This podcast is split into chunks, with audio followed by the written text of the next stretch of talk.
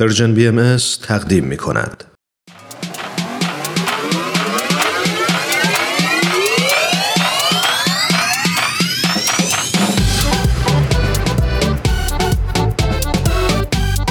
تا حالا به ارزش ثانیه ها فکر کردی؟ گاهی اوقات مسیر زندگیت میتونه توی چند ثانیه عوض بشه. شنیدن یه صدا، دیدن یه تصویر، خوندن یه خبر، همه و همه میتونه یه شروع تازه باشه. پس با ما همراه باش تا قدر ثانیه ها رو بیشتر بدونیم.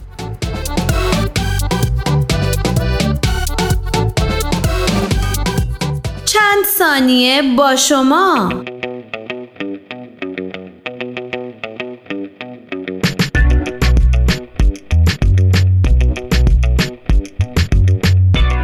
بنابر آمار یونسکو دوازده میلیون انسان در سراسر جهان نابینا هستند که متاسفانه تنها حدود پنج درصد آنها با خط بریل آشنایی دارند.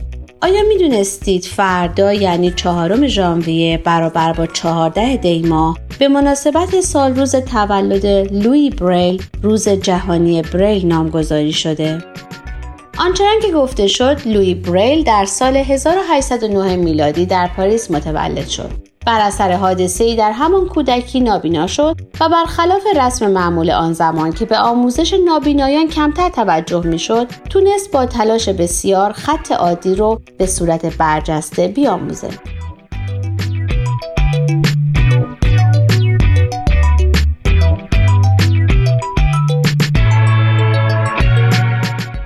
و مثل همسالانش بخونه و بنویسه. سپس با کوششی شبانه روزی در شانزده سالگی خطی رو اختراع کرد که همکنون پایه سواد صدها هزار نابینا در سراسر جهانه.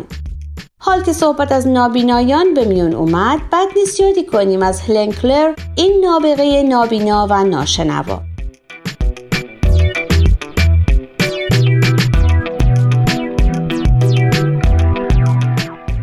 در مقاله اینطور آمده: هلن آدامز کلر در بیست و هفتم ماه ژوئن سال هزار و هشتصد و هشتاد میلادی در ایالت آلابامای آمریکا به دنیا آمد.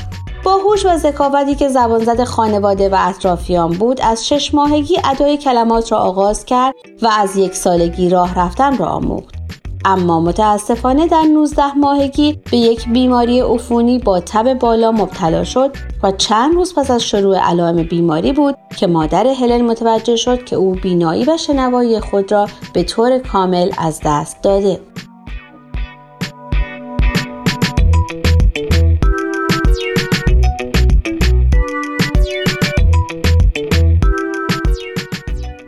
گذشت زمان و بزرگ شدن هلن، والدینش همواره به دنبال راهی برای تحصیل و تربیت دخترشون بودند تا سرانجام با مشورت یک پزشک به نزد الکساندر گراهام بل، مخترع تلفن، رفتند که در اون زمان با کودکان ناشنوا کار میکرد.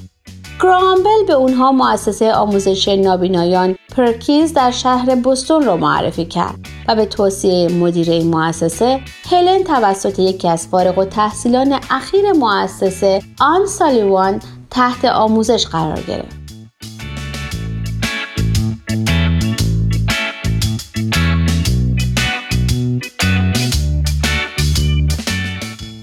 بود که رابطه چهل و نه ساله این معلم و دانش آموز آغاز شد. نهایتاً تلاش‌های این معلم دلسوز که خود نیز در تمام طول عمر دارای مشکلات جدی بینایی بود نتیجه داد و هلن نه تنها توانست مدرسه را به پایان برسونه، بلکه در بیست و چهار سالگی از دانشگاه فارغ التحصیل شد. بعد از آن هلن کلر تصمیم گرفت تا با دنیای بیرون ارتباط بیشتری برقرار کنه تا از این طریق بتونه به بهبود زندگی افراد معلول، به خصوص نابینایان و ناشنوایان، کمک کنه.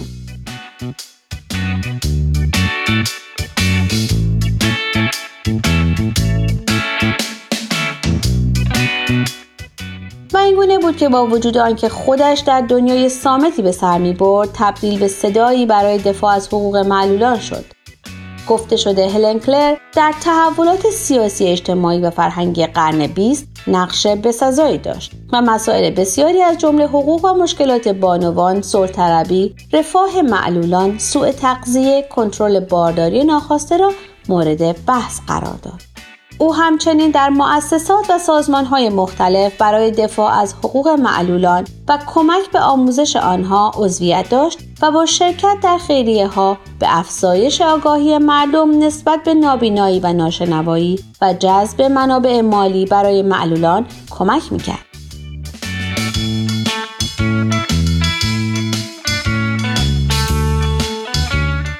و اینک سوال هفته. تا چه حد با این گفته موافقید؟ بعضی اتفاقات به ظاهر تلخ در زندگی میتونه سرمنشأ تحول بزرگی بشه و تجربیاتی شگفت و منحصر به فردی رو به ارمغان بیاره. پس نباید به تمامی حوادث و اتفاقات زندگی با دیدی کاملا منفی نگریست.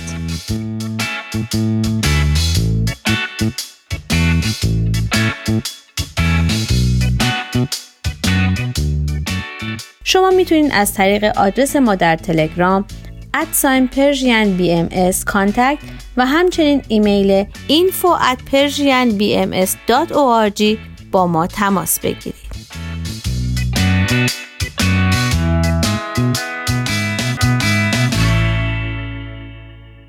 آرشیو این مجموعه در وبسایت Persian بی ام اس به آدرس دبلیو دبلیو دبلیو دات پرژن بهایی مدیا دات او آر جی در دسترس شماست.